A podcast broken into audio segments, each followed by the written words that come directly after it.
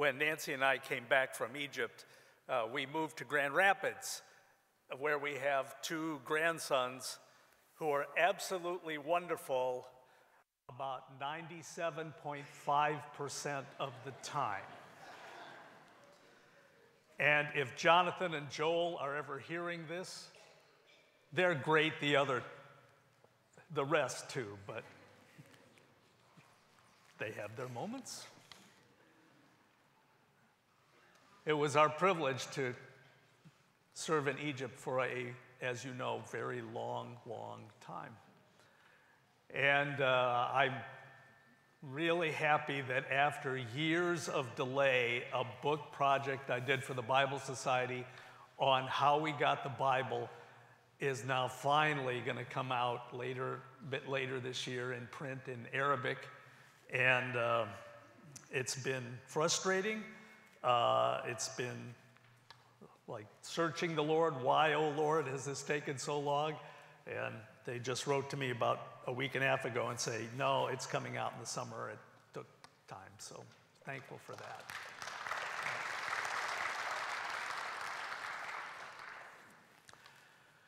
For the past four Sundays, Pastor Drew has taken us through a series, well done, on the book of Ruth. And it included both a physical journey and a spiritual journey. The physical journey was, of course, from Moab to Israel. The spiritual journey was the transformation of Naomi from bitterness to gratitude and joy. In chapter one, she said, The Almighty has made my life very bitter. But by chapter four, she's joyfully holding a grandson on her lap whose name is Obed, which means worshiper. So today we're going to follow up on that by looking at a psalm that is also about a journey that we have sung about and we have seen on the screen, and it's called the Traveler's Psalm. It's in page 440 of the Pew Bible, and or you turn in or turn on your Bibles to Psalm 121. And although penned several generations over the time of Ruth, this psalm has truths in it that I have no doubt Ruth, uh, that Naomi could attest to. And so, Psalm 121. A traveler speaks and says, I lift up my eyes to the hills. Where does my help come from? My help comes from the Lord, the maker of heaven and earth. He will not let your foot slip. He who watches over you will not slumber. Indeed, he who watches over Israel will neither slumber nor sleep. The Lord watches over you. The Lord will be your shade at your right hand. The sun will not harm you by day, nor the moon by night. The Lord will keep you from all harm. He will watch over your life. The Lord will watch over your coming and going, both now and forevermore.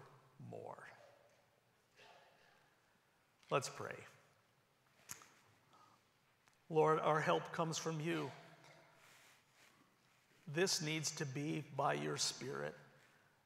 Lead us into your, this text into the clear understanding of what you're saying to us through it, that we may find you as our help throughout our journey of life.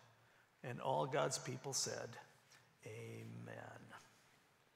So, first this morning, we're going to set the scene of this psalm.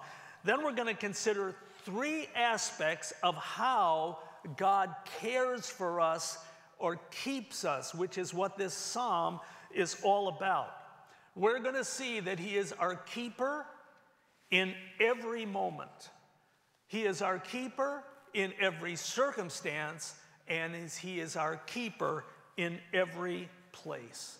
And then we're going to end up by looking at why we can have confidence that God is going to be our keeper in every moment, in every circumstance, and in every place. So let's start by setting the scene. Psalm 121 is called a psalm of ascent. You will see that in the little title of the psalm, most likely in your Bible.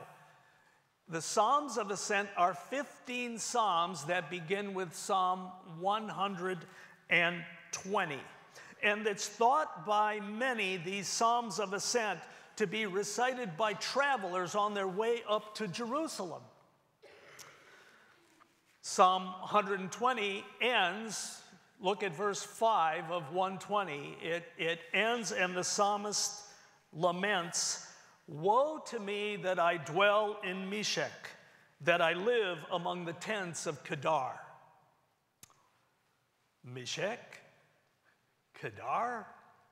What's that? Well, Meshech is, a, is an area north of Israel near the Black Sea. Kedar is an area in northern Arabia, in the, the sands of Arabia far to the south. So, what's going on? Is the psalmist, psalmist isn't in two places at once? No, this is picture language. And he is saying in this psalm, I am far from God's people, I am far from God's land. Now, fast forward to the beginning of Psalm 122.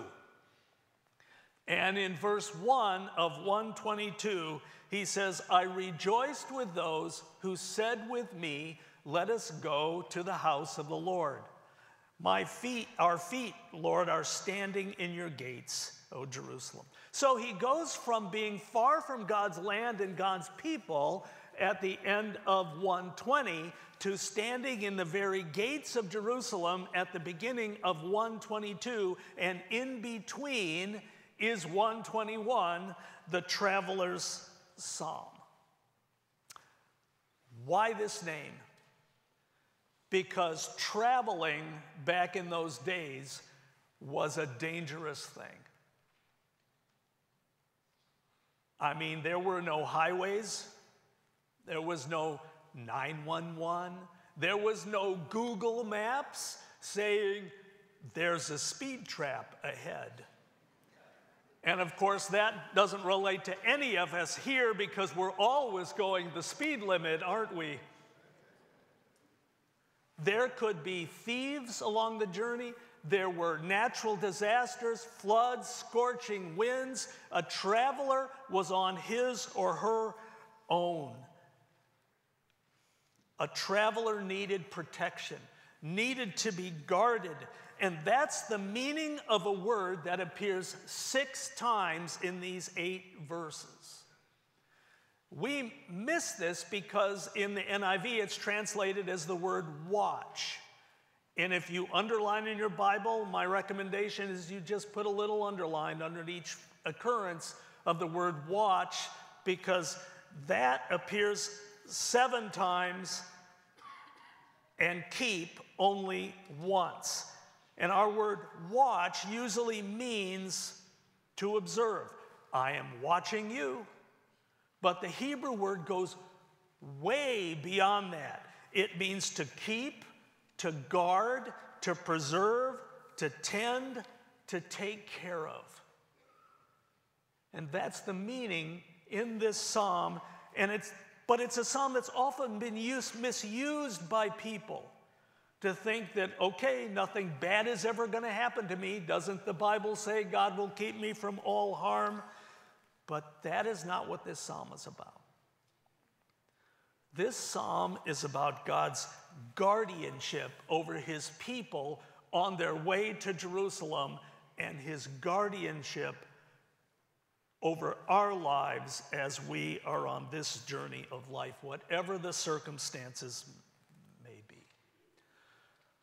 so there's three things right off in setting the scene that we need to be conscious of here.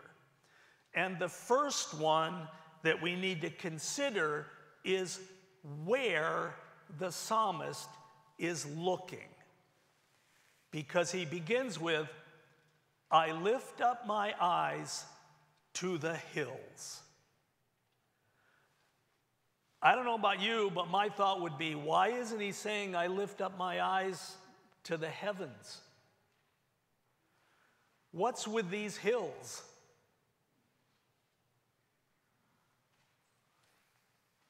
But these just aren't any hills. In fact, these may not be hills at all. Over the years, I've had the opportunity to work with Bible translators in many parts of the world, and I can tell you that Bible translation is complicated. Typically, a Bible translator will have a PhD in linguistics. They use specialized software that the United Bible Societies and Wycliffe Bible translators developed, especially for Bible translation. The Bible societies have an entire set of commentaries called the UBS handbooks that are written specifically for Bible translators in all the issues that will come up as they are translating the Bible. Why? Because accurate Bible translation is complicated. The original language may have one word that is trans, can be translated into multiple words in the target language, and this is one of those. The Hebrew translators had to make a choice. It could be either hills or mountains. And so the translator said, okay, which one am I going to choose? On one hand, this could be a reference to hills which would be the hills around Jerusalem. And so this traveler is saying, I lift up my eyes to God's dwelling place. That's where my help comes from. But he could also be looking up toward mountains, which were symbols of spiritual power. In that case, the psalmist is saying, I lift up my eyes to all these spiritual powers out there, and what about me? My help comes from the Lord. Either way, he knows where his help is coming from. So, the first thing we need to consider is where he's looking. But the second thing we need to consider is to whom the psalmist is looking, to whom the psalmist is looking. He tells us that in the latter part of verse 2. He says, Where does my help come from? My help comes from the Lord, the maker of heaven and earth. Nancy and I just bought a new car. Well, it's not a new car, it's a used car that's new to us. And we decided we were going to buy a car that was Nissan certified. Why? Because it came with certain guarantees. And then we bought this bumper to bumper thing that will cover everything for the next four years. Why did we do that? Well, we've all heard of those auto mechanic horror stories, haven't we? Like this one I read this week about the guy who decided he, needed to get his transmission fixed. And so he went to the service station. They said that'll cost you $600. So he put down his money, only to discover they drove it around the block to a transmission shop, which fixed it for $250. So he basically paid him 350 to drive the car around the block. And when he got the car back, it still wasn't fixed, and that's when they discovered the problem was just a loose vacuum hose. But we've all heard of these stories, haven't we? And there are some great mechanics out there, honest, excellent in their work, but we all know about the other ones. That's why Nancy and I decided to stick with the maker, the manufacturer. And when something breaks down in our lives, where do we go for help? Do we go to social media? Do we go to the latest psychobabble? Do we go to celebrities? I mean, really, what do they know about my life? Doesn't it make sense that when something breaks down in our lives, we go back to the Maker and ask Him to show us what we need, what He wants us to do? So that's what the psalmist does. My help says, My help comes from the Lord, the Maker of heaven and earth. The third thing we need to see here is with whom the psalmist is traveling because he's not alone. Notice in verse 1 and 2, he's talking about himself. Where does my help come from? My help comes from the Lord, the maker of heaven and earth. But what happens in verse 3? The pronouns change. Now it's you. He is traveling with another party. And it's unclear whether he is speaking to that other party or the party is speaking to them. The text could allow either way, but he's not alone. And in this journey of life, you and I are not to go through it alone either. Naomi was not alone. Naomi had Ruth and think about this it was a remarkable conversation. Here is Naomi, and she's leaving to go back to Israel, newly widowed. And she's taking along her two daughters in law who were also widowed. And she tells them, Return home because it's more bitter for me than for you. And to this bitter woman who had lost her husband and lost her sons, Ruth, who has, is, is no blood relationship to her. Not even, they don't even share a common nationality. Ruth, said, who is also widowed, says to her, No, I will go with you your people will be your, my people, and your God will be my God. Naomi didn't travel alone. It's my habit to read every year uh, a handful of books, and one of them is Pilgrim's Progress. And every year I gain something new in the reading. And this year it was all about Christians traveling companions, faithful and hopeful. And in the story, the first was faithful, who was martyred in the town of Vanity. And then after Vanity, Christian was able to escape, but then he was joined by someone who saw Faithful's testimony and chose to join Christian on his journey to the celestial city, and his name was Hopeful. And for the remainder of the story in Pilgrim's Progress, they help one another in the trials and difficulties that they face. They help one another overcoming the temptation of a silver mine called lucre. They overcome one, they overcome together, helping one another in that castle called the doubting castle. Then there was the drowsiness of the enchanted ground. And finally, there was crossing over that river that symbolizes death so that they can go to the celestial gates.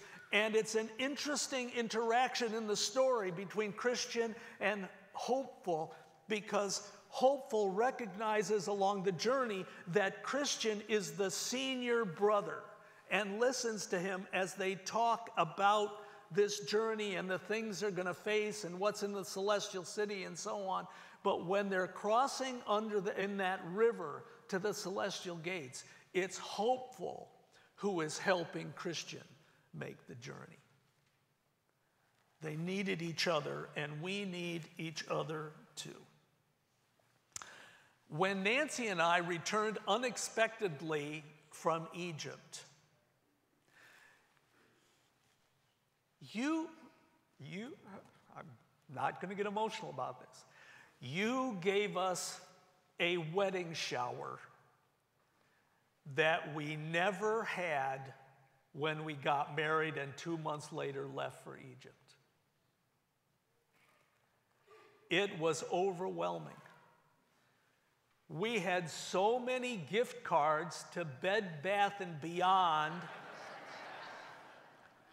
I can't understand how they went bankrupt.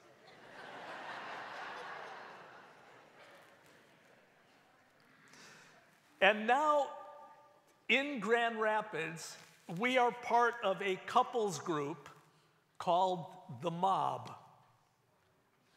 I didn't give it the name, don't look at me. But these are all people with multicultural perspectives and international ministry experience, and when we need prayer, they will pray. I regularly have lunch with two guys at Olive Garden, and over that, you know, unlimited soup and salad. We talk about the books that we're reading, we discuss theology, what's going on in our lives, and we call it the Grumpy Old Men Group. It's a name my dad would have been proud of. Nancy and I are part of a large adult class in our Grand Rapids church called Journey, so named because we're on this journey together. You and I need one another in the journey of life. So, who is your Ruth? Who is your hopeful? Who's in your mob? Who's in your grumpy old men group? Or your grumpy old women's group? Social media gives the illusion of community, but that is only an illusion. We have an epidemic of loneliness in this country right now. We were not created to live that way. Our Maker has created us to journey through life face to face, hand in hand, arm in arm with other followers of Jesus. That's the way we're made. So now, that's just the introduction to Psalm 121. So let's look at three things about how God keeps us. Starting in verse 3 and 4, we see that God's keeping and care is in every moment. It says, He will not let your foot slip. He who watches over you will not slumber. Indeed, he who watches over Israel will neither slumber nor sleep. It means that God is constantly guarding 24 7. And this is emphasized by that word indeed, which means certainly or without a doubt. He's going to, he is going to do this. And it is one of the lies of the devil to think otherwise. You come to that great chapter, Isaiah 40, and at the end, there's a lament. And Isaiah says, Why do you say, O Jacob, and complain, O Israel? My way is hidden from the Lord. My cause is disregarded by my God. Do you not know? Have you not heard? The Lord is the everlasting God, the creator of the ends of the earth. He will not grow tired and weary, and his understanding no one can fathom. He gives strength to the weary and increases the power of the weak. Even youths grow tired and weary, and young men stumble and fall. But those who hope in the Lord will renew their strength. They will soar on wings like eagles. They will run and not grow weary. They will walk and not be faint. God's care for us is in every moment, but his care is also in every circumstance. We see that in verses 5 and 6. Look at verses 5 and 6. The Lord watches over you. The Lord is your shade at your right hand.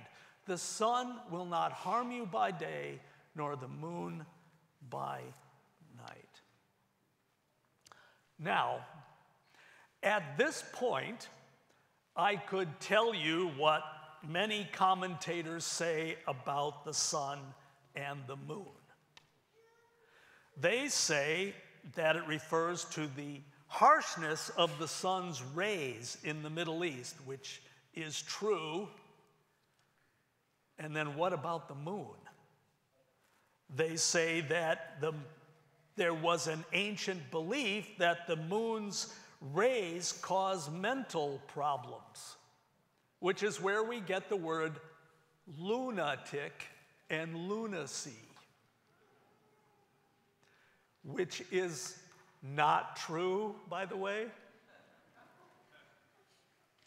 It doesn't mean any of that. It has nothing to do with the sun and the moon. Rather, it is a figure of speech called a merismus.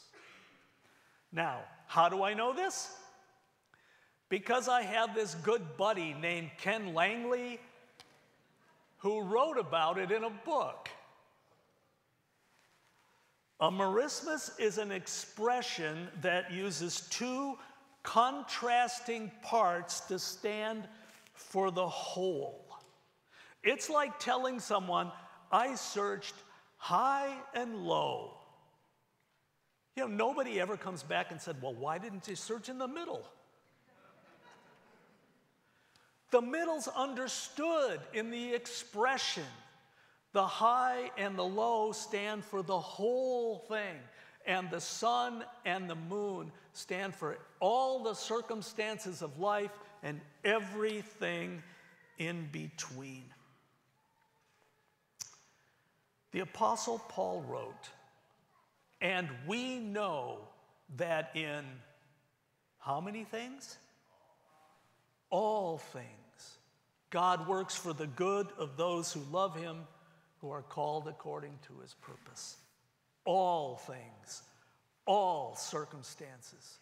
God's care for us is in every moment, in all circumstances, and then in verses 7 and 8, it's in every place. The Lord will keep you from all harm. He will watch over your life.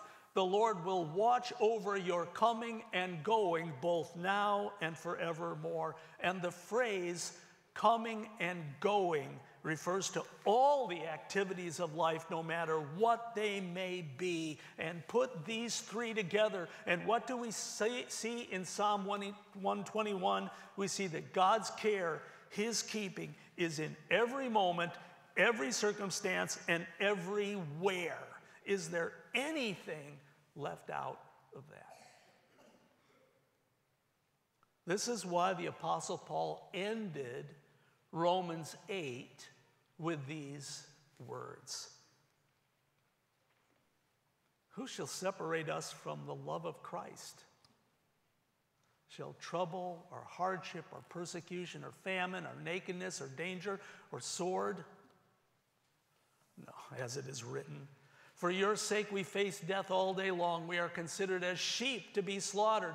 No, in all these things, whether death or life, whether angels or demons, whether the present or the future, or any powers or anything in all creation will not be able to separate us from the love of God that is in Christ Jesus our Lord. Nothing in all creation will separate us. So, how can we be sure of this?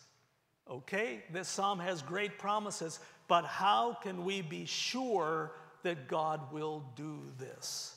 How can we know that God's going to care for us every place, every moment, every circumstance be, because long after the time of Naomi and Ruth, a descendant of Ruth knelt in a garden one night.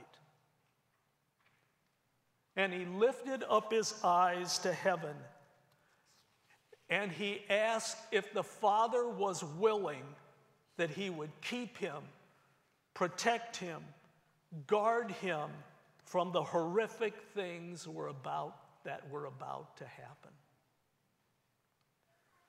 He said, Father, if you're willing, take this cup from me, yet not my will, but yours be done. And the answer from heaven was no.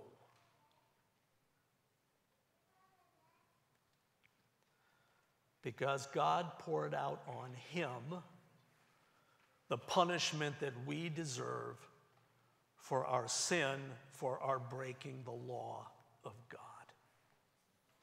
As the prophet Isaiah foretold 800 years before this happened, surely he took up our infirmities and carried our sorrows. Yet we considered him stricken by God, smitten by him, and afflicted. But he was pierced for our transgressions, he was crushed for our iniquities. The punishment that brought us peace was on him, and by his wounds we are healed. As John MacArthur said, God treated Jesus on the cross as if he lived your life so that he could treat you as if you lived his. Jesus lived a perfect, sinless life that we could not live. He died a sinner's death that we deserved to die, and he rose from that death to give us eternal life that we can never earn.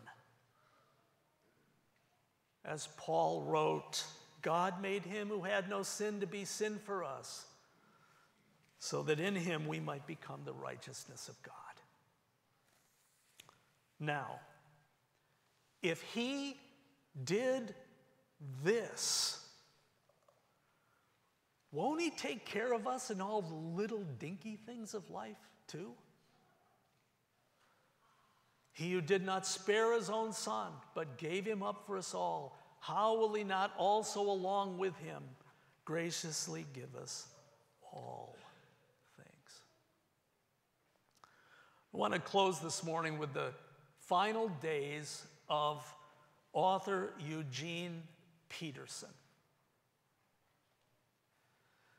When Peterson was on his deathbed, hovering between this life and the next, listen to what his family said about him. During the previous days, it was apparent that he was navigating the thin and sacred space between earth and heaven. We overheard him speaking to people we can only presume who were welcoming him into paradise. And his joy, oh my, the man remained joyful right up to the blessed end. And among Peterson's last words were, Let's go. Don't you want to pass out of this life into the next like that? I do. Eugene Peterson is best known for his paraphrase of the Bible called The Message. In one interview, looking back in his work, this is what he said I didn't feel it was anything special when I was doing it. Reading it now, I think, how did I do this? It truly was a work of the Holy Spirit. Peterson knew where his help came from. Do you? Do I? I lift up my eyes to the hills. Where does my help come from? My help comes from the Lord, the maker of heaven and earth. Let's pray. Oh God, we come to you in gratitude, in amazement that on this one little ball in your creation and in this one little place on that ball and in this fellowship right here, you have given us promises of what you will do, who you are, that we can know you and we can see you working in us and around us. And our desire is to live for you and glorify your name until the day you take us home. And then to join with all others who have gone before us to do that forever. In Jesus' name.